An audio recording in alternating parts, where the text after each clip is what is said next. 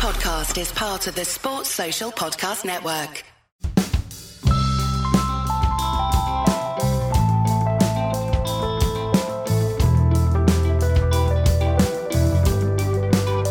This week on Red Inca, we talk about Eoin Morgan, the cool, calm Irish-English captain and World Cup winner, with a woman who was paid to follow him around. Melinda Farrell, freelance cricket broadcaster and journalist and writer and whatever else someone asked me to do. Morgan doesn't let many people close to him, and in my career I've barely ever chatted to him. So Mel has got closer than most. Here we talk about Morgan's cold reputation, his journey from poor parts of Dublin to the affluent Dulwich College, his dual nationality, how much he didn't like Kolkata, Baz McCullum, and England winning the World Cup.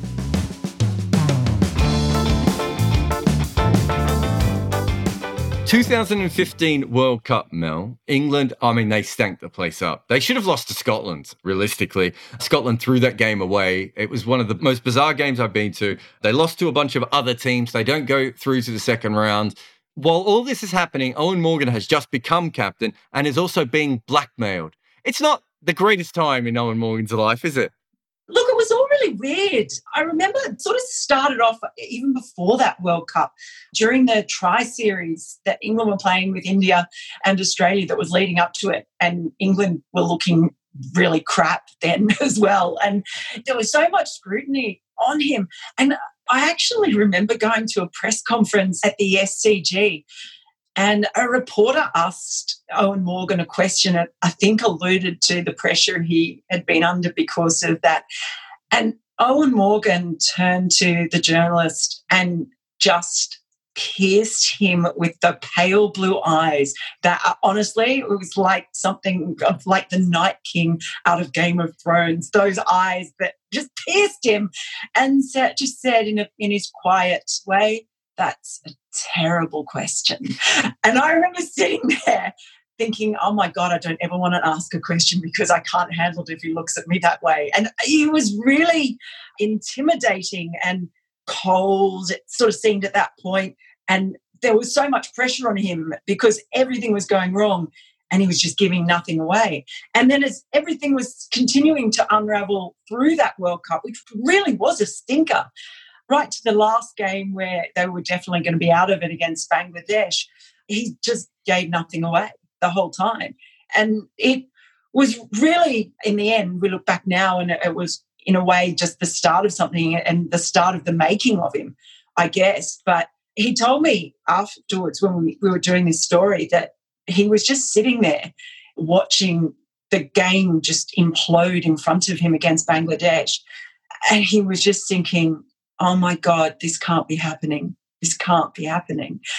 But I just think the great thing about the Eoin Morgan story and the, the story of that England World Cup team that went on to win in twenty nineteen was that so often in sport you'll hear about someone, you know, reaching the low of the low, and then it's all inspirational and they go on to have success. But usually that doesn't happen.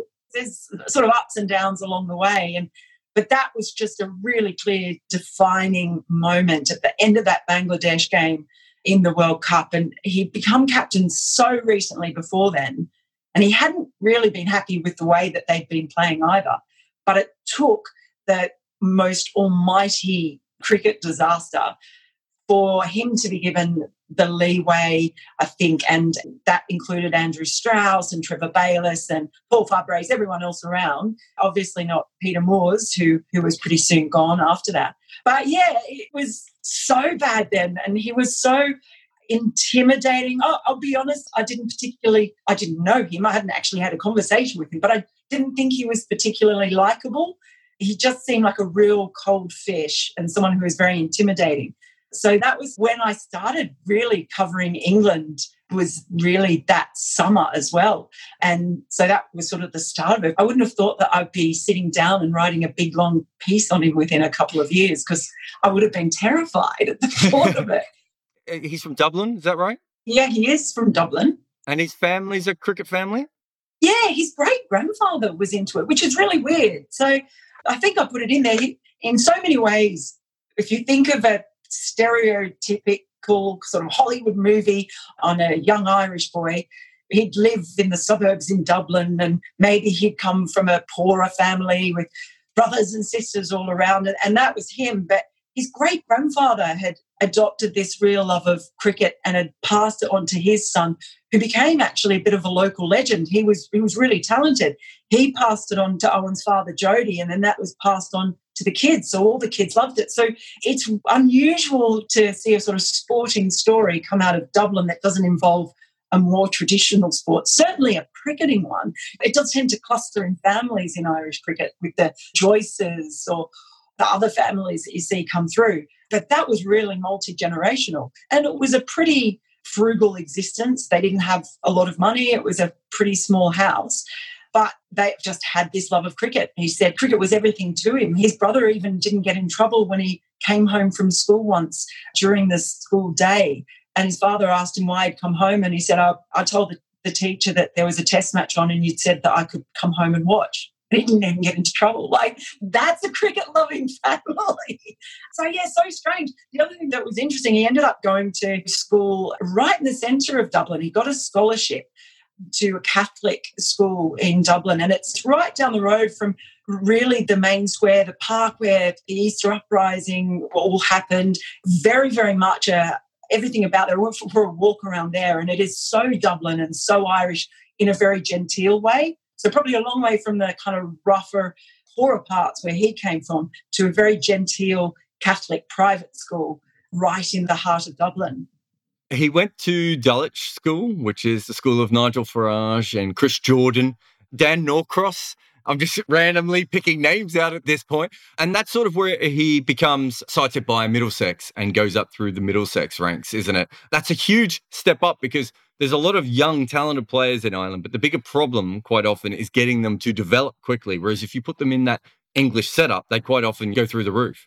He was really grateful and has always been really grateful for the support he got from the school in Dublin because they really allowed him to pursue cricket and helped him get that position at Dulwich School. So for him, he was so focused from that point, like from the time he was sort of twelve or thirteen, he wanted to play professional cricket. And he'd already identified at a really young age that the only way he was actually going to be able to do that was to go to England because it was so unlikely that it could happen in Ireland, or certainly the chances were incredibly slim. So he'd already identified that, so he was really focused about it. One of the things he did say about Dulwich was that, especially when I, you think it's the school of Nigel Farage in particular amongst all those other illustrious names you mentioned, but he did feel like an outsider in a way, but it was a really multicultural boarding school with kids were there from Asia and South Africa and all over the place. So he said if it hadn't been for that fact, he would have found that particularly intimidating. But because it was quite diverse, that meant a lot to him. And I, I sort of wondered since if that has had a, a even more impact on him as he's grown up, because he obviously embraced the diversity of the England team and that meant a lot to him. And after they won the World Cup, he highlighted that so beautifully, I think, and eloquently about the different religions and, and races that were all part of that England team and were a strength of it. So I sometimes wondered if that harks back to that experience he had at Dulwich where he was boarding with people and he felt it was a really diverse environment that actually helped him to feel comfortable and pursue his career. But he was really focused. He knew from the time he, he went to Dulwich that he wanted to play cricket there. So the fact that he was spotted by Middlesex, he'd been looked at by a few different people, but they were the ones that really thought, okay, we're going to take a chance on him. And so he was scouted quite young. And I, I think that was his whole drive anyway. He didn't want to do anything else in life. It was just cricket. It was just get to England. County step was the first step. And Test cricket would obviously be the ultimate step for him. The interesting thing is, and I'll bring this together in a moment, but the interesting thing is Middlesex give him this incredible opportunity, but he actually goes off and stops playing for Middlesex to play in the I P L, which is a very big step within English cricket at that time. And the reason I bring that up is he, he started in a local club in Dublin. He then goes to Malahide, which is the big club. He then goes to Dulwich, which is the big school. He then goes to Middlesex. He then goes to the I P L. He then goes from Ireland to England. At every step he was climbing, he's a really focused professional. And I don't mean that at all in a bad way, although I remember being at Malahide when we were there for that test, you know, when I got taken into the front bar, which was great because they didn't make me pay for a single drink. It was awesome. I don't remember that many details of the night, but when I was there, like I would ask and everyone felt like he had, it wasn't, they didn't respect him and they knew he was the best cricketer to sort of come from that area, but they did feel that he was the sort of guy that would always be looking for a greater opportunity. And if you look at his career, that's what he's done. He just keeps leveling up, doesn't he? Well, he does. And I think perhaps what makes it more notable in his career than, because that's what a lot of players do. You know, mm-hmm. there are heaps of players out there in the world who, who, who do level up. The thing that made people take more notice or, or comment more or read certain things into it with Eoin Morgan was because he was a dual national. And so it was happening, well, in some ways, there was a dual nationality and then you throw in the I P L and another format as well. So he was kind of working his way through a couple of different countries and then the, the different formats and the, the different competitions. I've thought a lot about this because he did say to me that probably when he was at Dulwich, it was back when he was at Dulwich that he kind of started thinking of himself that he belonged in England and that he kind of felt English. And it's funny, and I guess you and I have, as other people do who are dual nationals and, you know, live in two, you live in two different countries, people do it differently. Some people might stay completely attached to the country they're from or the country they go to. Other people have a bit more dualism about that. I know I certainly do, and I think you probably do as well. And for him, it made him an easy target for that kind of criticism. And it, you know, caused unrest in his own sides as well because he was playing for Ireland as well. He was playing O D Is and white ball cricket for Ireland. And I, th- I think he was playing over in the in the West Indies. I think Ireland were playing England in the T twenty World Cup over in... It might have been, was it the World Cup in two thousand seven this happened? Yeah, that was that one. And he said he was, he was sitting on the outfield being interviewed by Ian Ward from Sky and, and Ian Ward asked him which dressing room he'd rather be in. And he was pretty honest about it. And he would rather have been in the, the England dressing room. He's never hidden his ambitions or his drives. He's not been dishonest about it. But at the end, I think he, he felt when he, he left the Ireland team and started playing for England, I think those who he was friends with and he'd grown up with playing for Leinster, he felt that they understood. And for anyone else, he said this directly to me. He said, I've never really learned how to care what other people think, like if, if they're not people who, who are close to him. And that's the thing that just comes across with Eoin Morgan if you talk to anyone who knows him. And just from observing him as well and, and spending a lot of time talking to him, he's very much his own man. And you hear that again and again. He's, it's, and I think it's one of the reasons that's made him a successful captain is that he's comfortable in his own choices. And that doesn't mean he doesn't actually care what people think generally, but when he makes a decision that he feels is right, then he will go with that. And it's done it time and time again, even after he became captain and there was the terrorist attack in Bangladesh and he elected not to go. He and Alex Hales, they were all given the choice. He, he and Alex Hales decided not to go, and he did that knowing full well that he was giving up the captaincy for a tour and he might not get it back.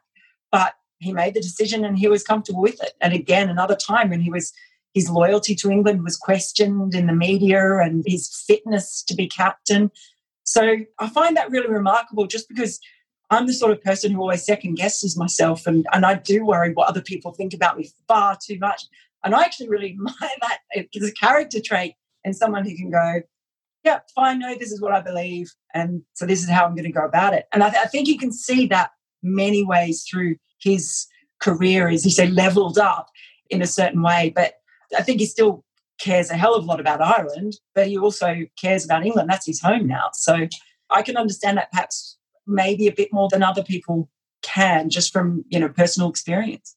I'm not sure how I felt even as myself as an Australian who lives in England and has lived here for almost, how long have I lived here? twelve, thirteen years at that point. But if you ask my son, he will say he's half Australian, right? And he also identifies with being Sri Lankan as well, but he's born and bred, well, born in England. And so when he gets older, who is going to tell him that he is not Australian or Sri Lankan? Whereas to him, that's who he is.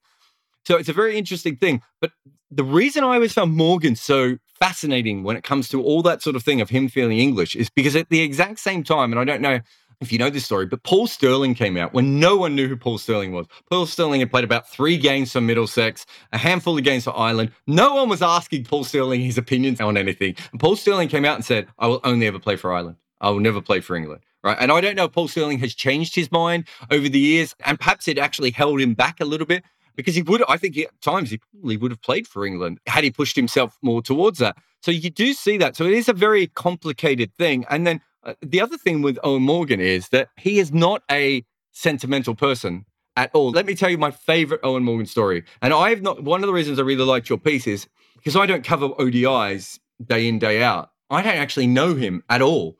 I don't bump into him in hotels. We don't have that many friends in common. I just don't really know Eoin Morgan. But there's one story I always remember, maybe twenty twelve. I was in Kolkata when the I P L was on, and he was interviewed by not a Bollywood actress, but one of the other big movie actresses in India. And she did like a big glossy spread in the middle of the newspaper. And the first question was, do you like it here in Kolkata? And Eoin Morgan said, no. Right? That's all he said. And then she, obviously, and this is in print, so you can't you can't see his cold eyes at this point, but I knew him well enough to know that's what he would have done. And then she, being the sort of bubbly actress trying to do an interview, went, oh, really? Why is that? And he goes into detail of why he doesn't like Kolkata. And it's so clinical. And he is that kind of person. And chatting to people in Malahide and all these sorts of things, you do get a really strong sense that if you don't know him very well, he would come across as a very abrasive character. And I, you obviously do know him. I'm more than happy to keep him as an abrasive character in my head.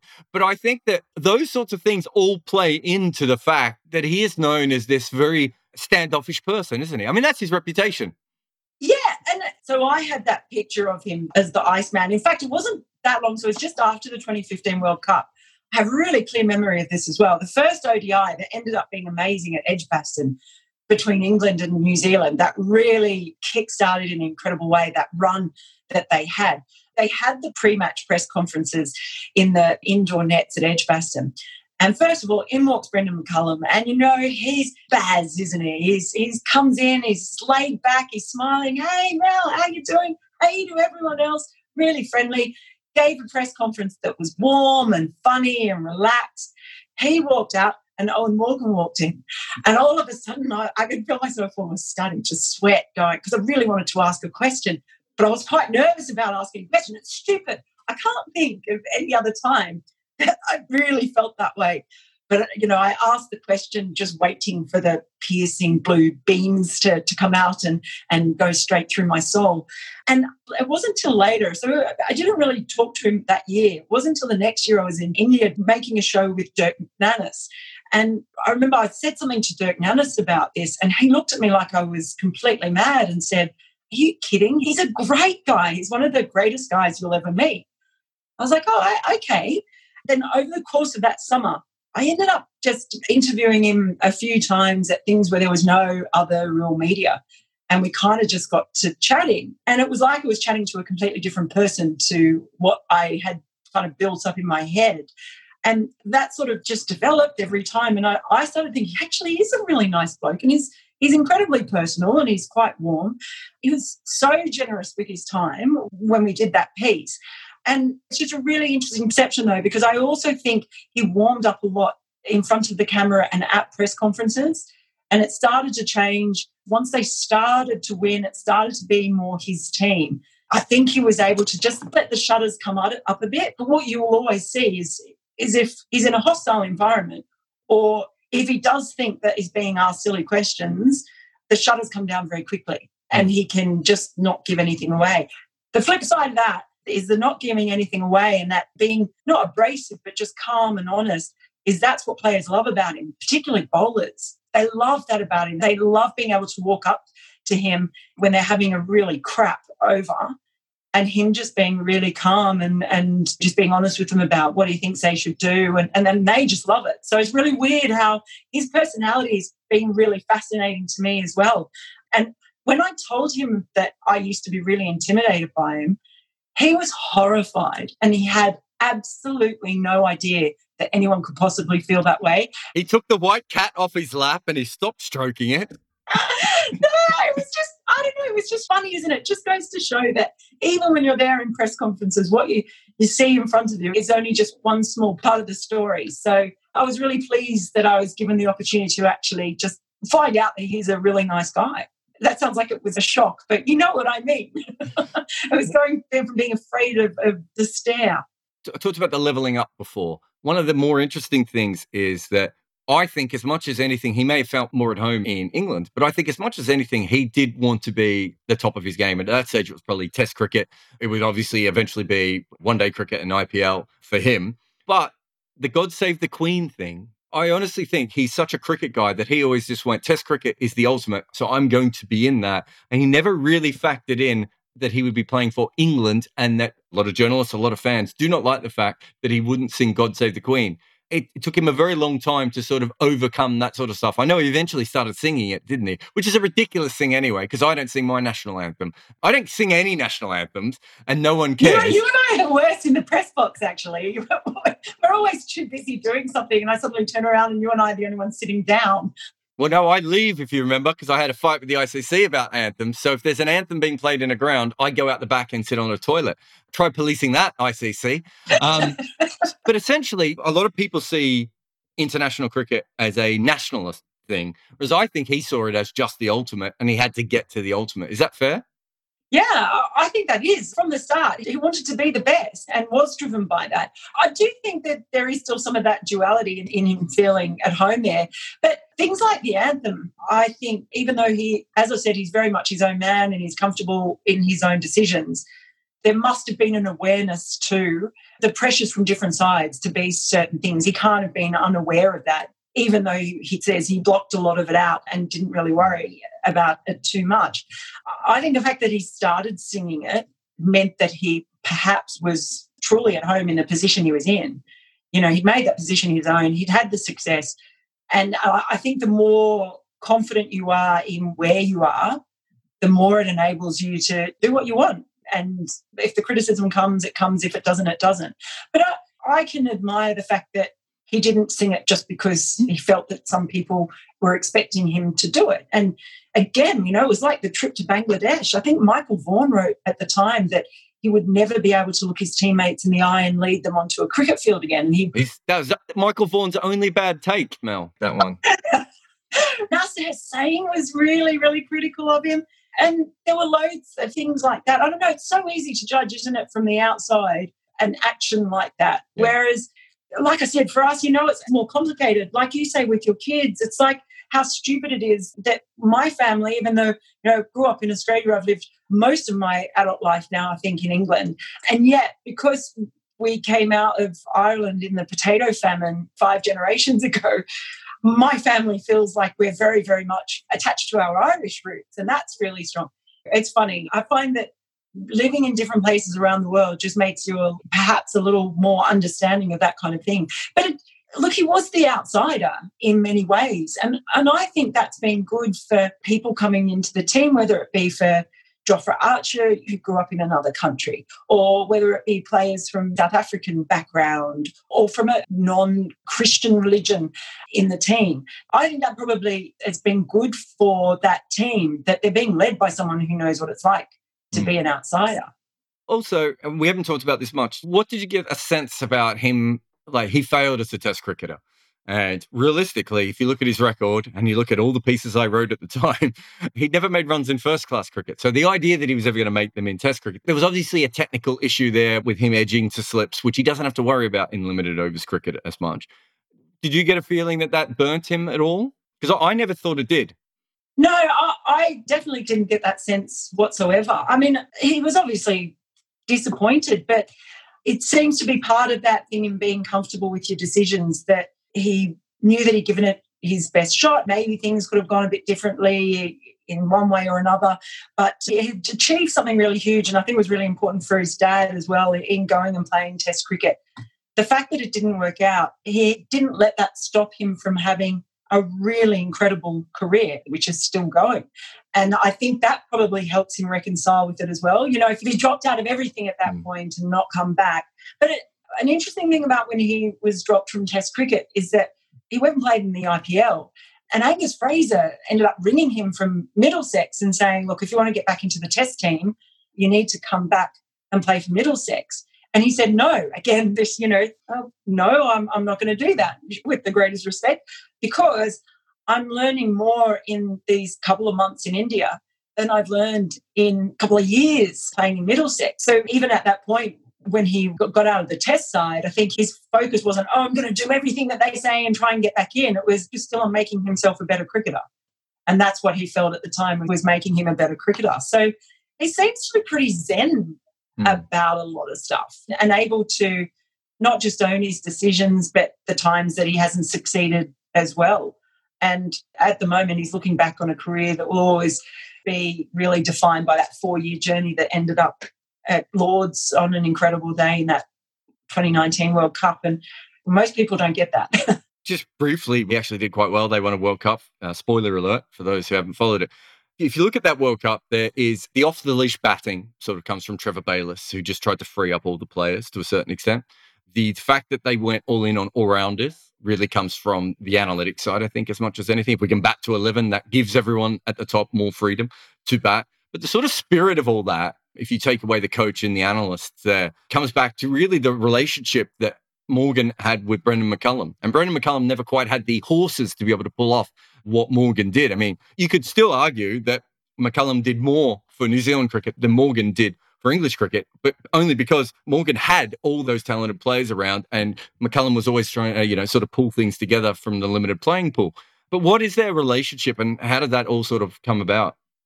Well, obviously playing in the I P L was a huge part of it. They both share a love of horse racing, a real passion for it, which I think helped. They did talk about cricket a lot, and something that Eoin told me was that he really liked Brendon's ideas. They were really simple. He said you just had to have the balls to pull the trigger. And really, that's what happened post-twenty fifteen World Cup, is basically Eoin Morgan had the balls to trigger these ideas that, that even before Trevor Bayliss, what was frustrating him, I found this really fascinating.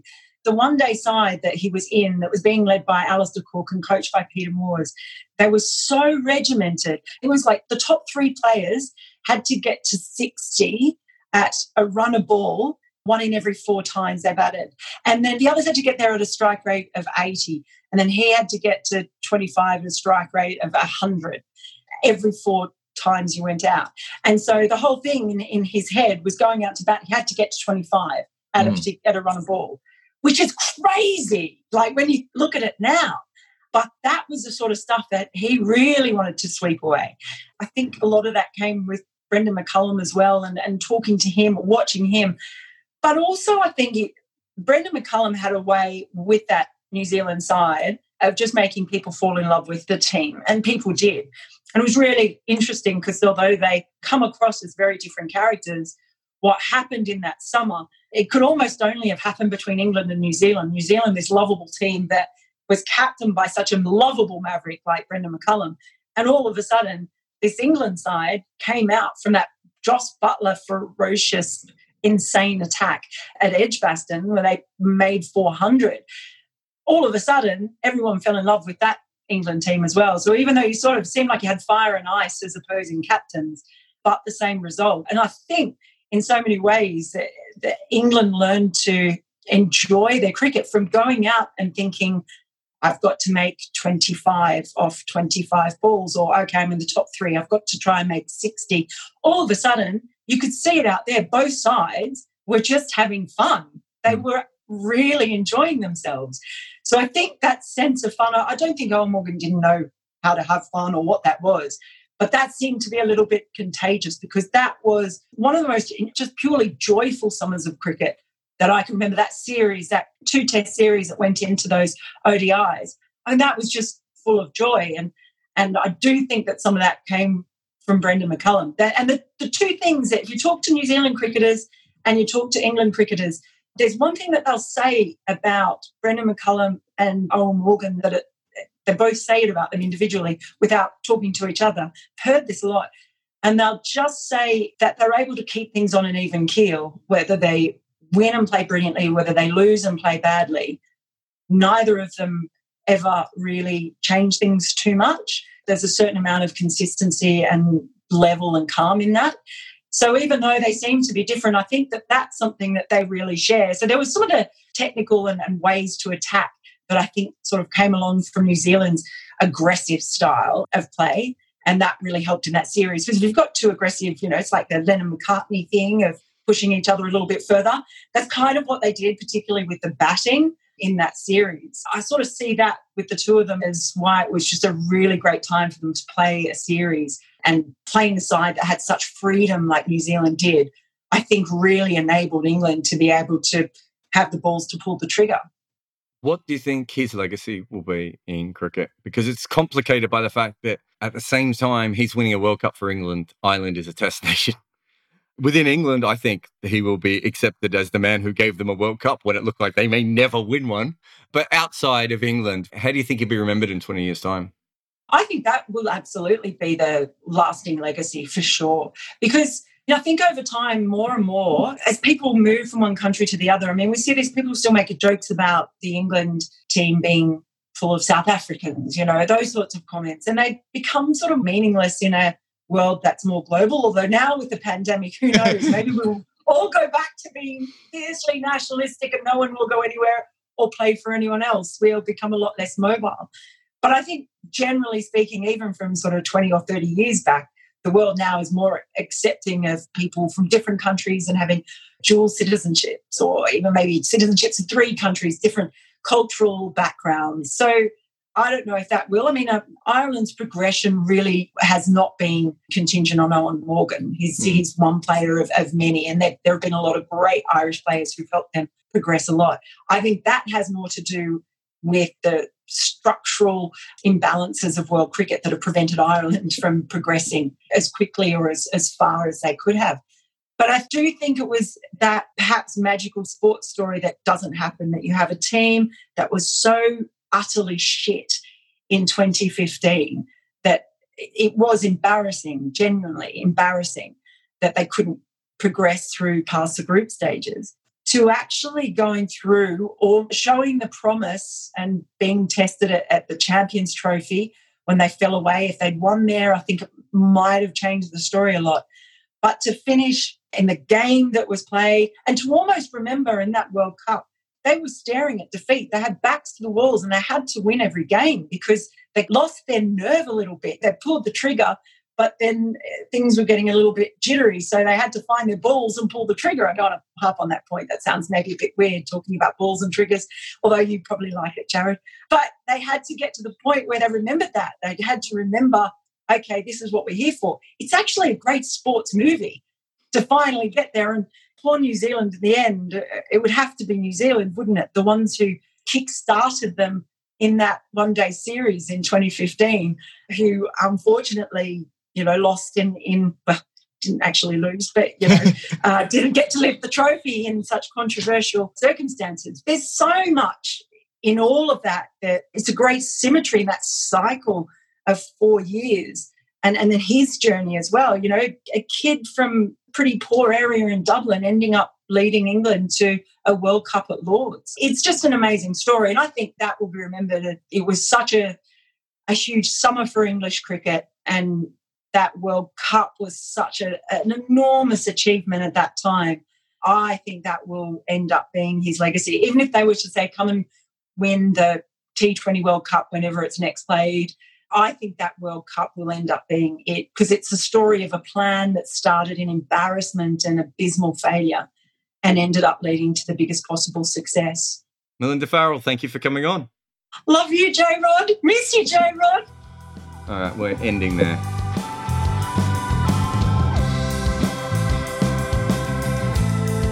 Thanks for listening. You can follow my guest at Melinda Farrell on Twitter. I'm also there. Please review, share, do all the things that you can do with our podcast. It really does help.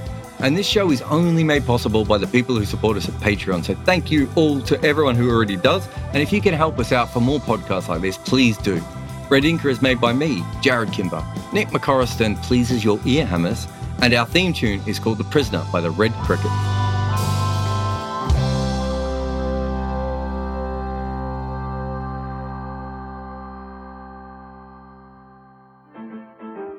Red Inca Listener. Don't forget to also subscribe and listen to Double Century, a podcast where I trawl through old newspaper reports and bitter books from former players to tell the story of our great game. Find Double Century in your podcast apps.